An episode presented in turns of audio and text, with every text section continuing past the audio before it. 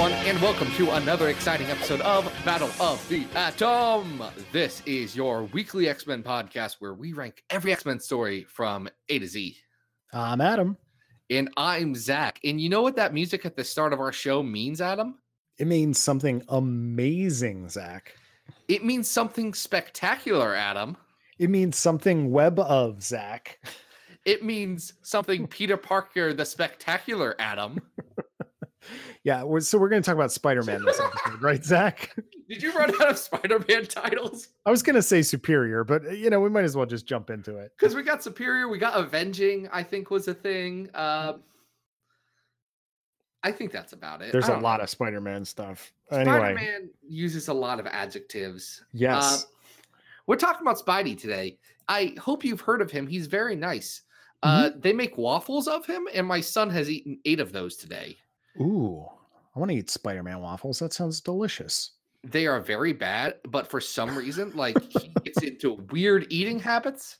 Mm. And today he just kept eating Spider-Man waffles. And right. since he is a small boy who is not overweight by any stretch of the imagination, and he's two, I said, Yeah, you're probably fine to eat. You go for it, buddy. Eggos." But do you know why we're talking about webhead waffles and other assorted spiders men? Well, I believe we have a Patreon request. Is that right? We do have a Patreon request. Our pal Nikolai Raymond went on over to patreon.com slash Xavier Files. He decided that I, I, and I being Nikolai here, want to support a show that I enjoy. So I am going to toss in as little as two bucks a month and get an entire episode created around something that came out of my brain. This is something that Nikolai said was a story that he remembers when he was first getting into comics that he wanted to hear us talk about. And it's tangentially related to the X Men because their name is in the title. And that Yes. is X Men slash Spider Man from the year 2009, not from 2099, as one of my co hosts may have thought. Yes, it was a little bit hilarious uh, trying to find the X Men 2099, Spider Man 2099 crossover that does not exist. Um, so it was it was a relief to know that I here's was the thing, here's the wrong thing. If there was an X Men Spider Man 2099 crossover, that would be stories two and three on this list. Let me tell you what, we'd be talking about that so hard. But sadly, Um, they, they only had one kind of crossover and it's not good. And it's technically an alternate version of 2099. So who cares? Yeah. Well, I'm kind of surprised that this particular four issues doesn't get into that because it covers four separate eras of X Men and Spider Man. Um, it's an interesting way that they put it together. Yeah, this is very similar to the Wildcats X Men crossover in that it takes place during different eras. So you've got a Silver Age story, a Bronze Age story, a 90s story, and then at the time, a contemporary story. So a 2009 era. It tells a little bit of each thing, all going to this overarching plot thread of Kraven the Hunter. You're aware of Kraven the Hunter, right? Oh, yes, the greatest hunter of all time, who Squirrel Girl recently convinced to go hunt sea monsters, I believe. Uh, but then he popped back up, but I haven't read the other arc that he that he was Oh in. my gosh, Adam, it's so good. Like I'm guys, I don't talk about this a bunch, but there are I guess there are four comics that I read that are not X-Men every month. Unbeatable Squirrel Girl, Ms. Marvel, Runaways, and Moon Knight, which is I mean, like in my past times, the last issue comes out tomorrow, so I'm no longer reading that every month. Hmm. Uh, but Unbeatable Squirrel Girl is consistently charming and very, very good. And that story about Kraven the Hunter is good. Uh, I'm just going to say one thing about that Kraven the Hunter story for our fans. Adam, please plug your ears here because I don't want you to be spoiled on this. La la la la la. Mojo 2, the sequel, shows up. I couldn't help but hear that. That sounds awesome. okay. So anyway, Kraven the Hunter is um uh involved in this story. Mr. Sinister is involved in the story, and it does have a very weird sort of uh similarity to that Wildcats X-Men story that we read recently because it involves Sinister collecting DNA through Kraven of the X-Men um, and eventually creating a a Kraven clone uh, that's sort of a sinister Kraven clone. It, it's some weird. It's a stuff. combination of Kraven, the original X Men, Mister Sinister, Carnage, Mm-hmm. and it looks like Hulkverine. Like it looks like Weapon H, but worse. Yeah. So Uh, I want we should mention that this was written by Christos Gage with Yes. pencils by Mario Alberti. Yeah, and I, I that's where I want to start is because um, I think the art here in all four issues is absolutely gorgeous. The amount of detail that's on every page is kind of astounding, um, and does a a really great job of capturing the characters. Um, I just I was very in love with the artwork in these issues. Um, even if the story is not like the greatest thing in the world, it's kind of cool to see an artist tackle these multiple eras um, for an overarching story. Yeah, the art the art's really the selling point of this. Uh, they were even uh, they were publicizing this as kind of a prestige thing because Mario is a uh, European, he's an Italian artist, uh, but he just hadn't done much for Marvel. I'm not sure he's done anything else from Marvel since. Yeah, it it has uh, almost like a, a Moebius kind of look to it. Um, it definitely feels a little European in the in the Mhm. designs of it, but it, it's just fantastic. So, you know, I'm willing to forgive some of the uh, emptiness of the story. It's really just an opportunity to kind of poke in to the different continuities of the X-Men and the Spider-Man. Um, the first issue is, like you said, is Silver Age. Second issue, we get into, we just covered Mutant Massacre recently, and this is in the wake of that. Um, the third issue is 90s X-Men, and then in the fourth issue, we get sort of the the 2009 status quo. Yeah, it's it's odd. I think so. I think for as good as the art is, the writing is equally uh, not because I don't think it effectively captures any of those eras. Hmm. And I think the overarching plot feels very dumb. Like, I was on board. I, I didn't hate it. I just think that once we get to a point where we are checking in with Ben Reilly and Carnage, I'm like, where is this going? You know, and yeah, that the culmination of this whole thing is what how do you even pronounce it? It's Kraven, but there's an X instead of a K. Zraven, Zraven, maybe. Um, X Raven. yeah it's it's funny but it doesn't feel like the kind of book that necessarily should be funny It's uh, tonal whiplash. It really is. Like, yeah to to bring it back to Weapon H to Hulkverine. Hulk Vereen was marketed way more seriously than the than the weapons of mutant destruction or whatever Mhm. uh played it up as like in in context of the story it's a little silly campy story but all of the covers and all the marketing played it up as Hulkverine is this big thing and this real serious thing Mhm. this is kind of the opposite problem.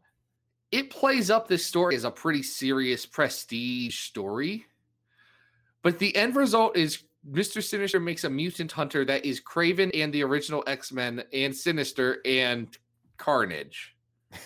right And it's Which then- very dumb. yeah and the resolution of the story is that the the x-men basically tease it to go and kill sinister And it Um, was never seen again. I like to right. assume that he was sinister and he looked at it and he said, Well, you don't think I didn't have a contingency for you. And it died. And he said, Let's forget about this decades long plan I had. Yeah. Yep. So uh, overall, it's goofy. However, I think it's absolutely worth checking out for uh, the artwork alone. I mean, it, it's it's just stunning. It's gorgeous. Yeah. So where do you uh where do you feel like it falls on this list? Well, I mean, I'm kind of looking uh, around at 90. We have X Men versus the Agents of Atlas, which was another one with with some really striking artwork, but was not exactly like the most memorable story of all time. Um, uh, would would you say it goes lower than that? I think it goes lower than that. I think this from being an X-Men story is probably better than 102 of which is or I'm sorry, 10 100. Ugh, I can't read this list right now. uh Ultimate Spider-Man 66 and 67 Jump the Shark. Ah, okay. I don't know if it's that much better than it though. No. Um well Like I I think I I think I like Generation Next from Phalanx Covenant more. Yeah, no, I would I would say that, especially because it's the lead into Generation X. Um, I would almost say I like Negative Zone War were better than this. Um, how, how do you think it would stack up against like Phoenix Resurrection? I think Phoenix Resurrection has some problems, but I think this is just a bit better than that overall. All right, well then that's the art's be... very good. X Raven is very bad. yeah, the Raven, Raven's yeah shaven. Nope. Fun fun story with uh maybe not not the best payoff. So what does that make us? I think that's guys. Look, someone get Christos Gage on the phone because I don't know how any of these consonants go together. No, I don't either. But that's okay. But I think this is our new number ninety three on this list. Yes, Spider Man slash X Men from the year 2009. So, for our next two stories, they deal with a lot of minutia of Spider-Man history, and we're an X-Men podcast, aren't we, Adam? Yeah, I feel like we could use a uh, a spider expert to uh, Peter Parker explain to us what's kind of going on with Spider-Man in some different eras. Uh, do we know anybody like that? I think we do. I think that coming to us from the Amazing Spider Talk podcast, we've got Dan Gvozden. Dan, how you doing today? I'm doing really well, mainly because I'm here with you guys. Ah, welcome, Dan. Thanks so much. Now, Dan, for people who don't know you or the Amazing Spider Talk, Superior Spider Talk, whole network of Spider-Man based fandom, why don't you why don't you tell us a little bit about that? Sure, and I I love that you include even our our name mix up. Yeah, we are the Amazing Spider Talk podcast. That's kind of the main thing that we do. It's a bi-weekly show, meaning every other week.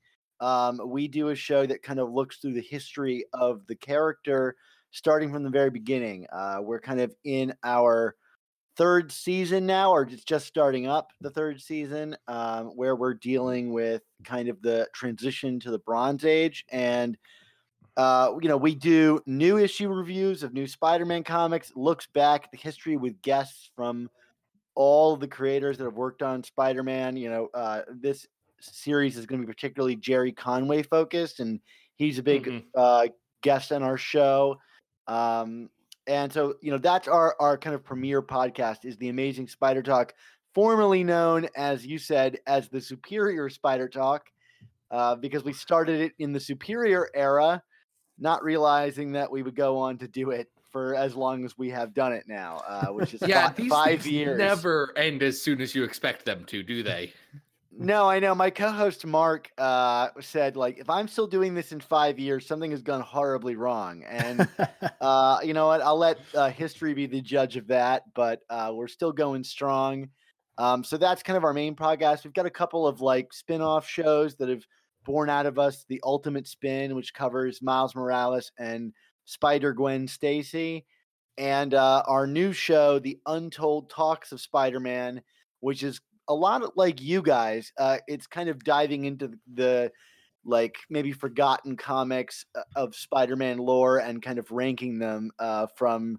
I guess the ones that need to be reprinted and the ones that are best left untold. So well, and, uh, and strangely enough, I, I know about that because I guested on that show uh, not too long ago. So uh, I'm I'm familiar with that one. Awesome. Yeah, those were great episodes. You did um uh, what books were you covering again? I just did uh we did a, a Marvel team up annual where the X-Men meet Spider-Man. Um and it's really bad. it was really bad. the episode was great, but the issue was terrible. Well, that seems to be a lot of the case for that show. Uh, I think they're doing Slingers Month right now, and I don't know. I know that one of the hosts is particularly in love with that book, but it is not a favorite of mine. Oh boy! Are, are you right. talking about the book where Spider-Man was accused of murder and then created four not Spider-Man identities, and then those identities became superheroes? That that exact one. It sounds like an X Men plot if I ever heard one. Uh, I've never read a single page of it, but as listeners of this show may remember or may not, it's more of a childhood memory of mine than something to be shared with all of you. But you know, I a lot of my X Men fandom came from the DK Ultimate Guide to X Men, which was this big color illustrated kids book that went over all of X Men history. Which, frankly, as I say that out loud, sounds real daunting to give to a ten year old. Uh, but I also had the equivalent Spider Man one, and I was fascinated by the concept of the slingers and what happened with it. Not fascinated enough to ever read it, but it said, "Oh, that Ricochet design kind of looks neat." Well, that's so what's so funny about it is like he created these like you know kind of throwaway costumes to throw the scent off of him, and like I always thought the intent was that the costumes looked terrible, uh, like that was the whole idea, and and yet they've got this life of their own. People love those costumes, so what do I know? Hey, well, what you do know about is uh X Men. Well, probably not actually. Spider Man. X Men is our thing. I'm just very used to saying that word. uh, and one of the stories we wanted you to uh, maybe enlighten us a bit about is Spider Man versus Wolverine by Jim Owsley and Mark Bright. There is so much to talk about with this issue, especially in terms of Spider-Man lore and behind the scenes drama. Um, actually, something we really got into on my show recently in our 200th episode because we had the writer of this book, uh, Jim Owsley, also known as Christopher Priest, on our show to talk exactly about this. Um, but yeah, I mean, uh, what? How familiar with this book are you guys? are you saying I- that Owsley is Christopher Priest? Did I? Wait, do you not know that? I did not know that, but I'm I'm a dumb. uh, dumb, when he got when he got divorced, uh, he said something to the effect of, "If I ever get divorced, I'm gonna, you know, become a priest or something." Or his ex-wife did, or something like that. And anyway, he took that to Ah. heart and rebranded himself. fascinating. I'm sorry. Please continue. oh boy, if you didn't know that, then you are in for some some interesting tidbits here. This is a weird issue. This is a very strange one shot. I mean, this So- is the first big meetup between you know just Spider-Man and Wolverine.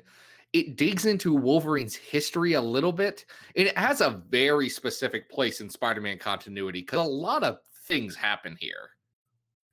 Yeah, absolutely. I mean, you've got this kind of Mary Jane relationship that's going on where Peter doesn't really want to acknowledge that, you know, she's his girlfriend. This is kind of right after she comes back into his life and tells him about her kind of sordid past with her family and kind of tells him that she's known that he's Spider Man. And you've got uh, stuff with the Hobgoblin. Y- You've got you know all kinds of things converging at once the black costume the red costume like there's so much spider-man stuff going on in this book that whether it happens in this book or it happens as a result of this book um, it, it, it ends up making this more than just a meetup with wolverine it, which is already very interesting Mhm.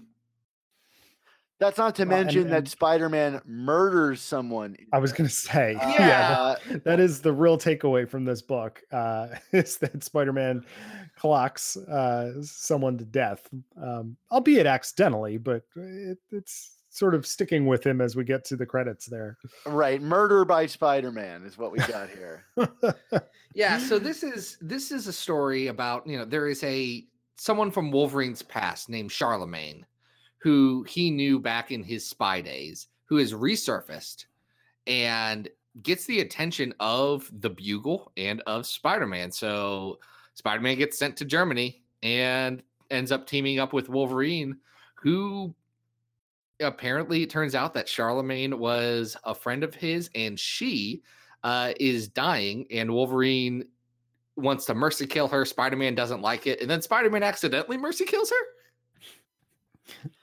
Yep, you you you nailed it. Um, but one thing you're forgetting is Spider-Man takes a friend along with him on the trip, none other Oh. than Ned Leeds, and not You the mean- Ned Leeds that you're thinking about from Homecoming, who's You mean not Ganke? Ganke. Not Ganke, yes.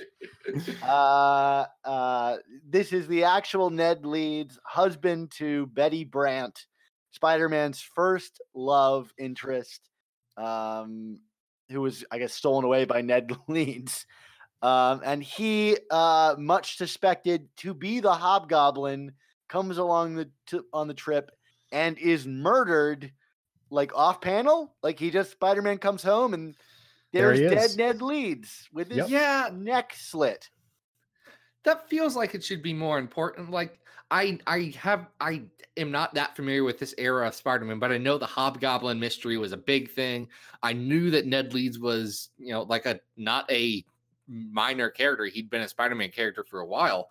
It feels like killing a pretty significant supporting character should be more important than this. It really should, but um, I can get into that rabbit hole whenever you guys are ready. But I, I I'm kind of curious to hear what you guys think about this issue just overall.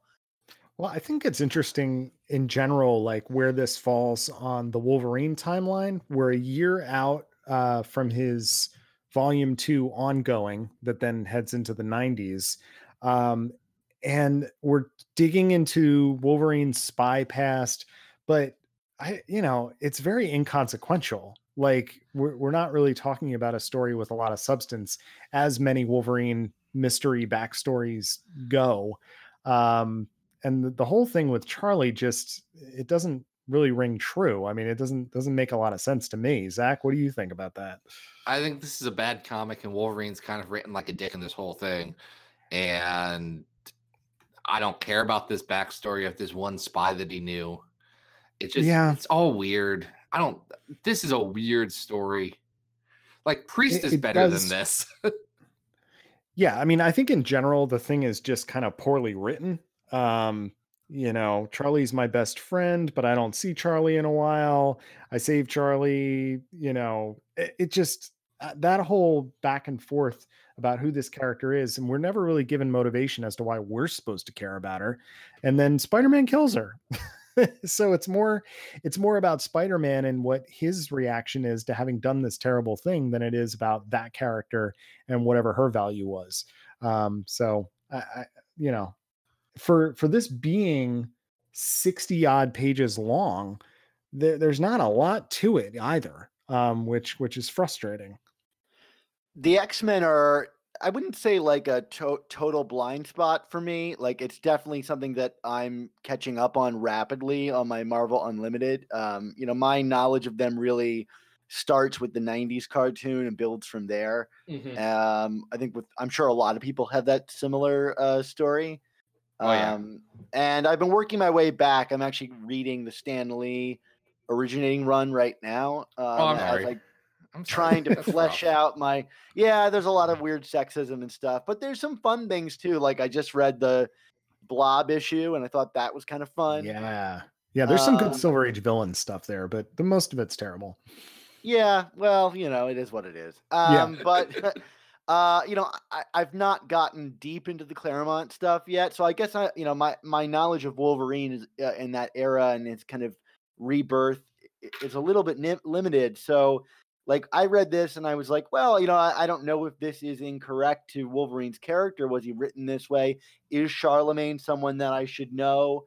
Um, you know, reading this as like a non X Men person, I thought, well, it's an interesting exploration into how these two characters are different in their approach and ideas about the world, but also have kind of like a shared trauma to, that kind of binds them Mhm. together.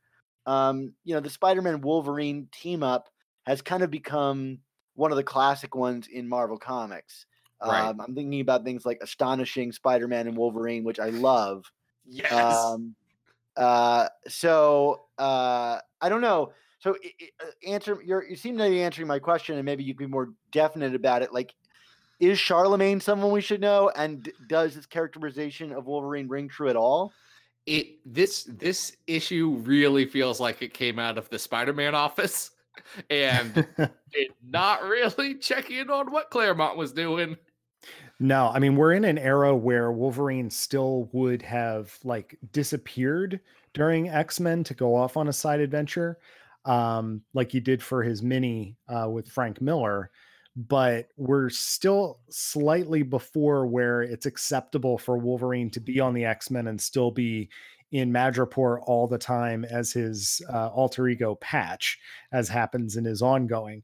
Um, so well, and I think what's important about this is Yeah. this would be before you get pretty much any backstory on Wolverine. yes, yep, Like this is So- pre this is before you even know that Wolverine fought World War II. Like this is you know that he was a secret agent once and that's it. Yep. Yeah. So you don't need to know any of this. Um, this never comes back up, uh, to my knowledge, and uh, it's not particularly important or you know effective in talking about Wolverine or his backstory. Well, that's funny because this this moment very rarely comes back up in Spider-Man lore too. That that he like, you know, like accidentally, you know, assist aided in someone's uh, suicide by superhero. Um, and except for like very few instances, like Dan Slott's uh, "No One Dies" arc, where Spider-Man's kind of confronted by all the people that have died under his purview. You know, there's this random character of Charlemagne that steps up and says, "You killed me," you know and I think for like the average reader, probably reading that was like, "What is going on? Like, you killed, he killed a woman? When, when did that happen? It, oh, well, it's in this obscure, or maybe not so obscure, Spider-Man versus Wolverine comic from you know ages ago. Um, so you know, it, it has gotten referenced at least once or twice in other places, but um, you know, I think most people like to kind of just like brush aside like Spider-Man doesn't kill and he hasn't killed. And yeah, this isn't really technically him trying to kill someone, although he admits that he wants to try to kill Wolverine, um, whether or not he would go through it, through with it or not. Um, so I mean, on that aspect, that's very rarely brought up in Spider-Man history. Although the rest of this book has huge ramifications for Spider-Man's history. Hmm. Yeah, yeah. Ned Leeds was like a bigger character than an off-screen death, right? Oh, absolutely. He was for a long time. I wouldn't say he was like like Flash Thompson, Harry Osborn, Gwen Stacy, Mary Jane level, you know, but he was a consistent, you know, like B character in in the book, you know, um and his kind of marital issues with Betty are more like Betty's marital issues with him because she was constantly cheating on him, even trying to cheat on him with Peter, um, which is a whole other thing.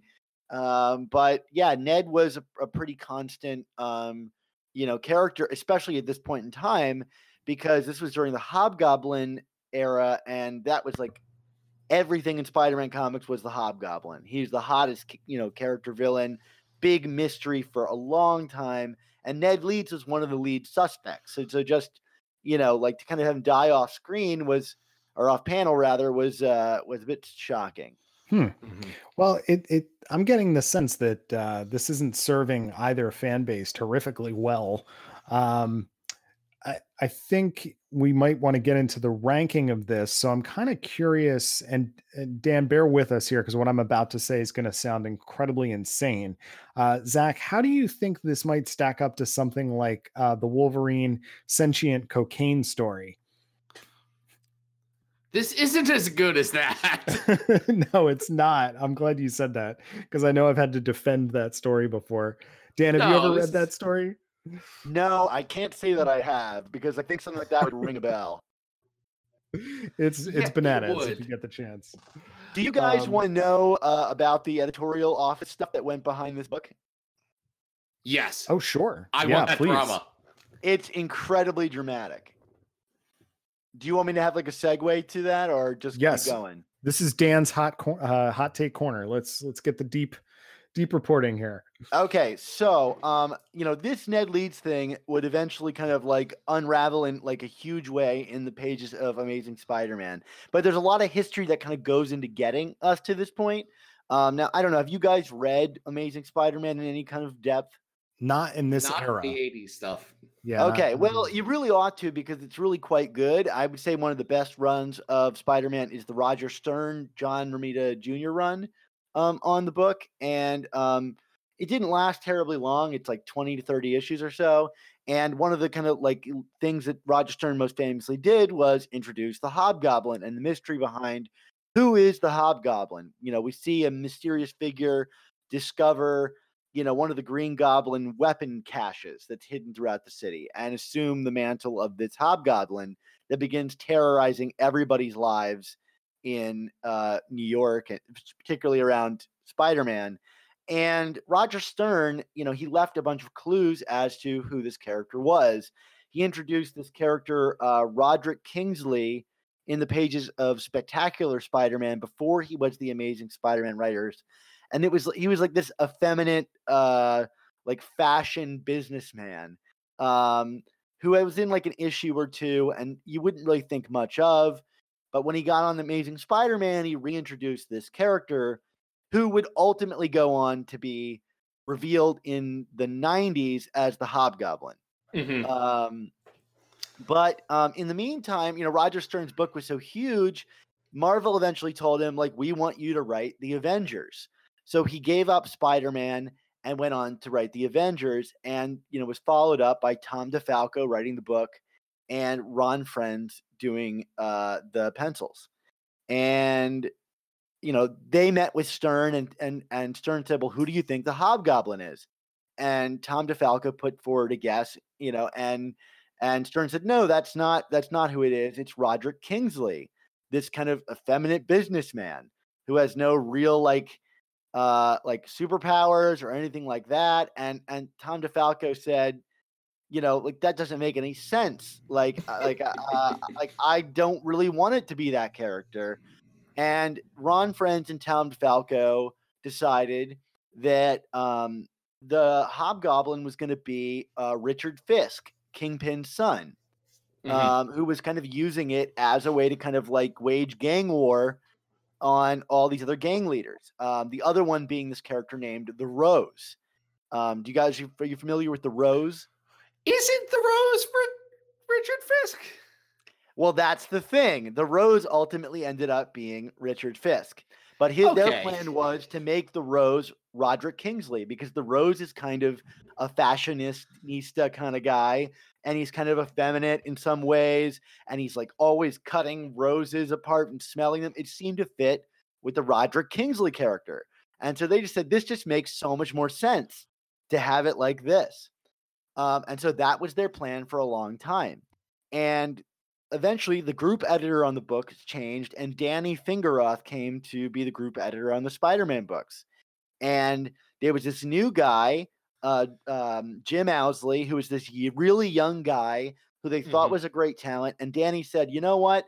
Like, I need some help on these Spider-Man books. I'll make him an editor and get let him kind of you know cut his teeth working on the Spider-Man books. All these books are being handled by such amazing professionals, including like say Peter David on Spectacular Spider-Man, that like nobody could screw this up, right? Like it's it'll really help him more than he'll be helping everybody else. But it became this huge battleground where uh, Jim, aka Christopher Priest, decided like I'm the t- top guy here, and I can really like push my own weight around and really, you know, make these books be what I want them to be. And he would get into these huge fights with Tom DeFalco and Ron Frenz.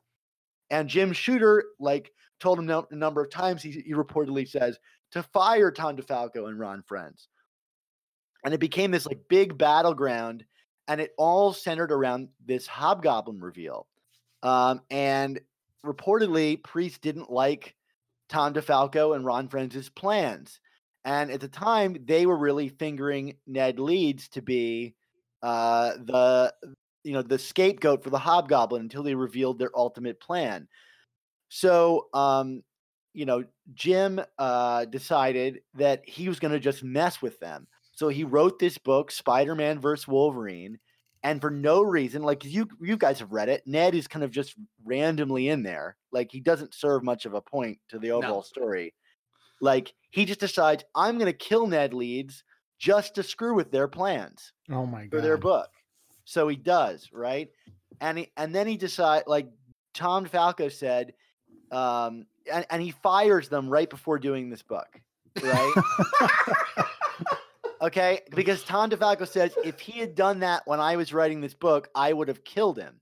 So then Peter David gets you know brought onto the book and is told like you're going to clean up this mess. You know who do you uh, you know think that the uh, Hobgoblin should be? And Peter David had been working on this story about the foreigner, and he said, "Well, it should be the foreigner the foreigner should be the hobgoblin.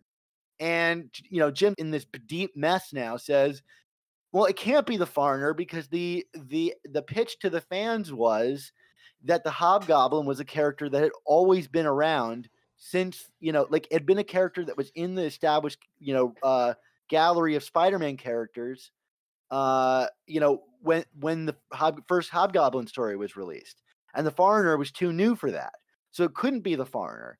So they came to an agreement. Ned leeds would be the hobgoblin and the people that killed him would be the foreigner and his and his gang. Oh so God. then Peter David writes into Amazing Spider Man, uh, much to the hatred of everybody involved, especially Roger Stern, that Ned Leeds was always the hobgoblin. And what we saw in the pages of this book was him after the foreigner had confronted him about being the hobgoblin and killed him. So you've got this multiple year story that everybody was excited about the hobgoblin being resolved off panel and in like a retcon. wow. Yeah. Now Wow. it wasn't it wasn't until the 90s that Roger Stern came back with Ron Frenz and they allowed him to clean up the whole mess and make it Roderick Kingsley again with the help of his brother who's not his twin but kind of is. It's complicated. Um, but it's much better than it ultimately was. But this book was like a linchpin of like that whole undoing and Tom DeFalco and Ron Frenz kind of being booted off of the Spider-Man series. Now, ultimately, they would go to work on Spider Girl for hundred plus issues together. Um, but like they had one of the best runs of Spider-Man brought to an end for no real apparent reason. Um, so yeah, you know, like this book is like a linchpin in that story, in the Spider-Man getting married saga. Like all of this is like born out of this one random team up book. Wow. So not only are both of these characters kind of written a little bit off, but this is sort of like editorial and, and writer revenge, uh, you know, to sort of get even to figure out what's going on with these characters. That's crazy. This must i- be how my wife feels anytime I talk about X Men. Because did, did I totally lose you? I mean, No, I, followed it, that. I followed that. wow, that's a lot. Yeah. Well, we Yeah, I hope I didn't bore people. I know that it can be a lot, but Mark and I, it's one of the biggest. He's my co-host. It's one of the biggest mysteries that we've been seeking to kind of like unravel on our show since like the third episode of our show. We've been interviewing people involved with this, and we never, we could never get Christopher Priest to talk about it until we kind of tricked him into talking about it for our 200th episode at a con. Um, and he went on the record and, and was like, I never planned for Ned Leeds to be the hobgoblin, but it ended up being that way. And it's like, well, yeah, but you need to take some responsibility. That's a whole thing. wow. All right. Well, thank you for that that oral history, man. That was that was pretty intense. Yeah. And meanwhile, when we were talking to him, Ron Frenz was like an aisle over from us, like seething. In so, you know, like, uh, it, it's complex. I love it. More, more for that, like that on the Amazing Spider Talk, if you, if that vaguely interests you. So That's fascinating. That's I- fantastic. now now that you say said all that about the book uh, zach i'm starting to look at a different part of the list um, which is at 121 we have that x-men versus the avengers thing that had all of that editorial weirdness around it um, with the writer switch on the fourth issue um, where, where are you looking on this list I was I was looking pretty much right there okay all right because this, Um, is- this is. I was looking around there. I don't think it's as good as X Men versus Avengers. no and more because of this list, it's not as good because this is an X Men focused list, and the X Men side of this is written not great. yeah But I think I think this is probably better than like uh, the Children of the Atom story at 126. yeah i think that's fair um, Is it better than uh, Kwannon, which is another ridiculous retcon? No, I I think the Kwannon stuff is still like it's dumb, but it has some fun to it. Um, but this might be better than Storm Volume Three, Number Three, Life Death Three. Perfect. Yeah, Perfect. It can be our Okay, new great. number 124 on our list.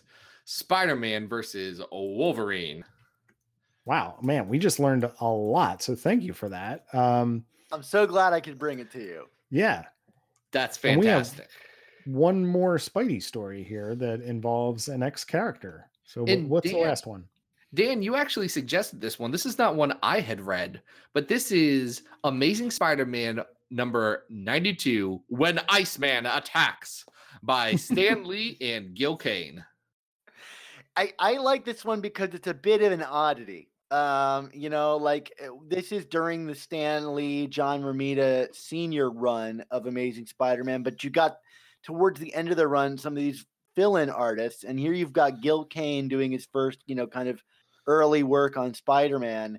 Um, and you know, and you've got an X-Man showing up for the first time, if you don't count Quicksilver, in the pages of a Spider-Man comic, or at least Amazing Spider-Man. Uh, yeah, I, I believe they showed up in an early uh, uh, Marvel team up with Spider-Man. Right. I'm talking about Amazing Spider-Man proper. Right. Sure. Marvel team up stuff. It's such a loose continuity thing. You know, like uh, sometimes it counts. It seems I don't really know, but for me, like reading Amazing Spider-Man, this is kind of like the first real Spider-Man, like one-on-one team up with an X-Man. Mhm. Um, but I don't know. I mean, whatever. History is history. Yes, there was a comic with them together prior to this, for sure. Yeah, and this is Um, sort of uh, amazing friends with uh, without Firestar. So Yeah. uh, we get to start establishing this friendship here. I like this issue quite a bit. Um, I, I think that what I liked about it wasn't necessarily the fact that Iceman is there because he's sort of Oh no, Iceman's worthless in this. He's Yeah, he's- he's just sort of a you know a stand-in antagonist but the you know we we talk regularly about this issue of people claiming that comics were apolitical at some point and this is a great example of why that is just such an idiotic statement. Um, this whole story with Bullit and uh, you know the daily bugle staff taking it to him and and really digging deep on his backstory it that's the highlight for me here is um is them calling him out on this stuff. I i, I really enjoyed that part of the story Right. This is like Stan Lee getting into his, you know, most political. You know, a few issues later, you know, like we would get, you know, Stan Lee breaking the comics code for the drug issues and things like that. Mhm, You know, mhm. like he is really kind of like this is like part of his most dialed in, in in regards to, you know, like these kind of things. There's like the crisis on campus issue that's you know around this time where it's about like riots on on Empire State University's campus right right you know, and we get a lot of race uh, issues, and you get a little bit of that here. Um, you know, uh, I think it's less defined than that, but like it's definitely like a Richard Nixon uh, criticism um, in this book. You know, you've got this kind of corrupt, uh, you know, DA uh, Sam Bullit, or he's running for DA, who is, um, you know, running on law and order. Sound familiar? Um, you know, so uh, yeah, to me, that's the highlight of this issue. Did you guys go back and read issue 91 by any chance? I didn't get a Um, chance to, though. I will say this: reading this issue made me say, you know, I should probably go read those uh the Stan Lee Spider-Man stories. I hear they're pretty good. They are my favorite. They're so great, and and you can listen to on into our show and follow along. Like plug, plug, plug. Here we go. Um, uh, but uh, yeah, uh, uh, that's my favorite part of this issue. But it, I think it is notice notable that you've got like this kind of Iceman, and in many ways, this feels like a Marvel team up book, other than the Stan Lee isms. Like you've got the classic misunderstanding that ultimately leads to, you know, a team up between these characters. Um, I, I, I was curious to hear from you guys since I've read this issue so much, like about the depiction of Iceman and his powers in this. You know, was this contemporary? Like, was this an upgrade for the character? Well, I think it's interesting the timing of this. So this comic came out in 71, which at the time X-Men wasn't being published. Not as mm-hmm. a not as a monthly series. It was in reprints. Right. So I mean Marvel had no idea what to do with the X-Men at this point. They were a failed property. They knew some of the later stuff sold pretty decently after it got canceled. So they didn't want to immediately kill everything, but they didn't know how to revive it. And it, they would stay in that limbo until 75. Now, Iceman in particular, they I think they saw, hey, we could probably use this character somewhere. So y- that's where you start to see him getting thrown on things like the champions a couple of years later. Yep. But it's you know, it's them trying to keep the property you know, gauge any interest they had. I know there was a chart that was floating around a while a while ago that was like mid 70s who are our important characters at Marvel? Like who's our A characters, our B characters, our C characters, and it ranks them all. And Hmm. Spider-Man's number 1. I mean, I think that's that's pretty obvious. Uh it- but the X-Men are all pretty much at the bottom of the list except for Beast who's slightly higher because he was on the Avengers. hmm So I think this was this was interesting. It's Stan writing Iceman again, but he's Silver Age Iceman and doesn't have too much of a character. He's he's Johnny Storm, but with ice. Yeah, and I that's also, pretty accurate. Yeah, and I I think it's interesting that you know here in 2018, I think many of us are going back and looking at Silver Age Iceman, um, and starting to look for some of the things that maybe Bendis was looking at that preceded his you know decision to go ahead um, and and bring Bobby out of the closet. Um, so to have Bobby starting this date uh, starting you know his appearance here on a date and then quickly sort of throwing his date into a cab and changing into uh, Iceman and getting away from her is an interesting uh, scenario. Um, you know, we we often see Bobby sort of being awkward around women, awkward around girls, and uh, it's just an interesting moment for the character before he gets into costume. And 100% Bendis would have read a comic like this multiple times, given his, you know, work on Ultimate Spider-Man and kind Oh of yeah. pulling and updating, you know, Stan Lee's run um, in, in many ways. You know, and and the X-Men were such a big, you know, factor in Bendis's Ultimate Spider-Man run. You know, we have multiple arcs with them.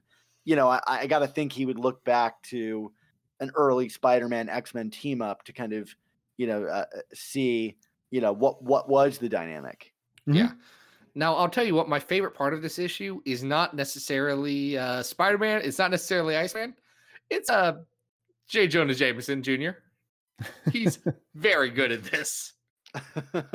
I always like the issues where uh, Jonah is allowed to not be just a blowhard. Like you see that he's got some kind of moralistic fiber that he can, uh, you know, swing around with the same kind of gusto that he attacks people, like you know, with, or particularly Spider-Man with.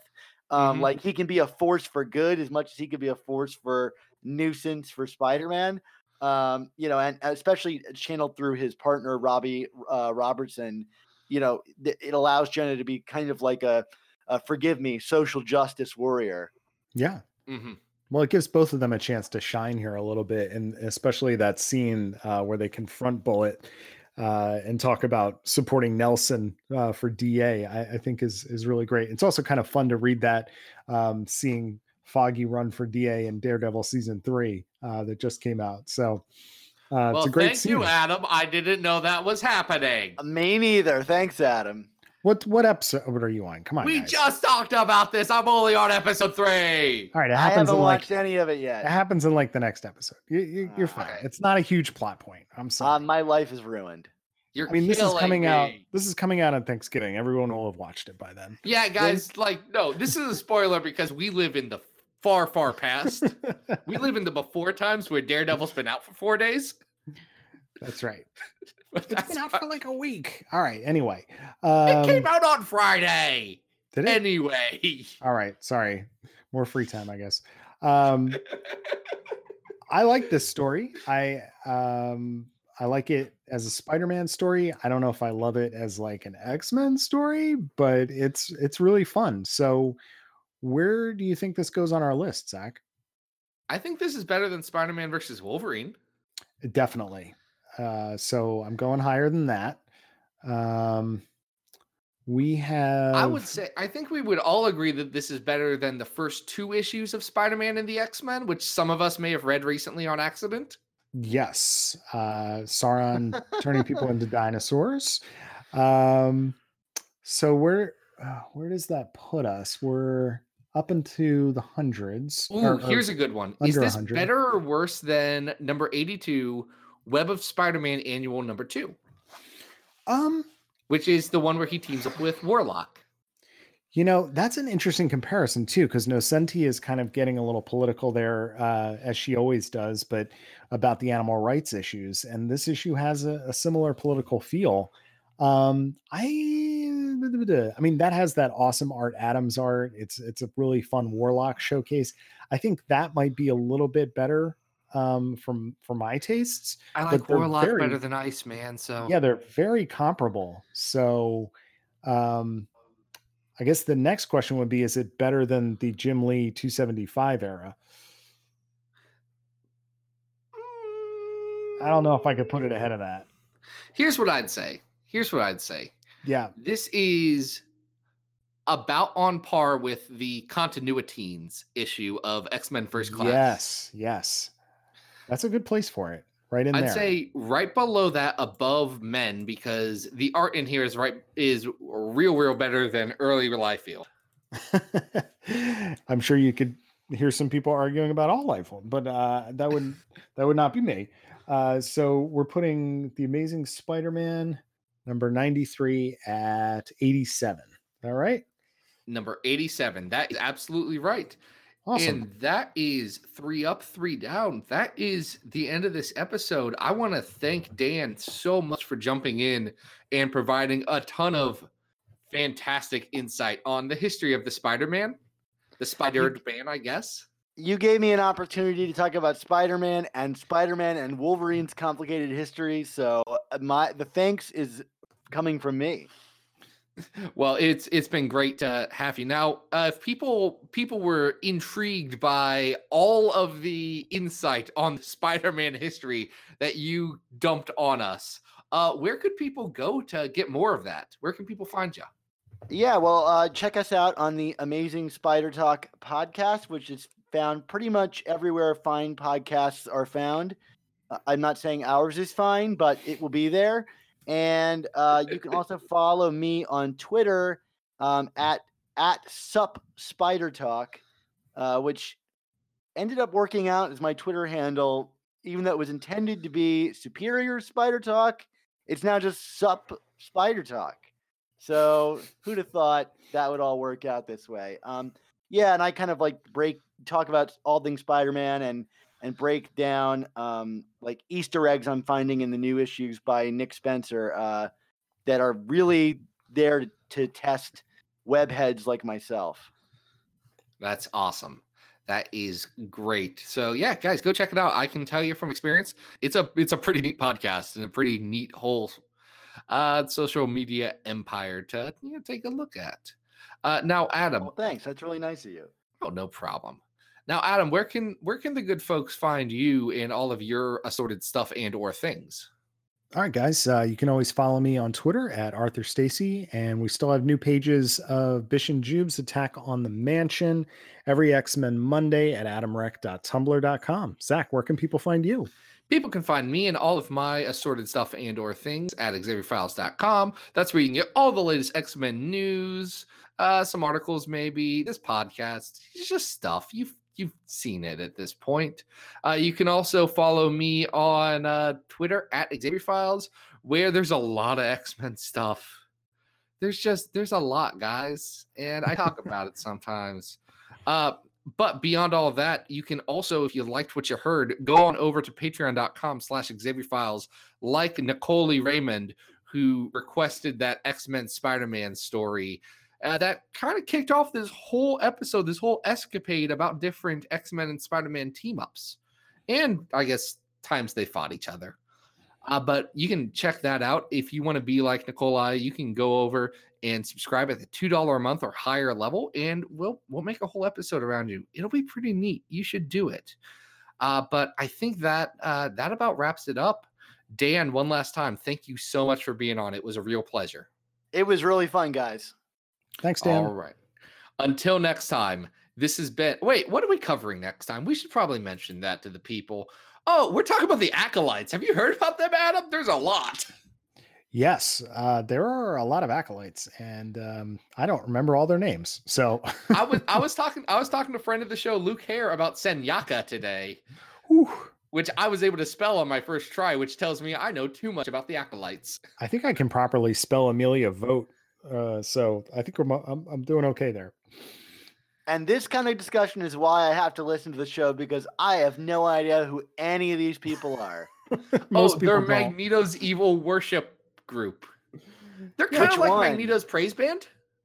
Oh, They they worship Magneto as opposed to just following him. It's a whole thing.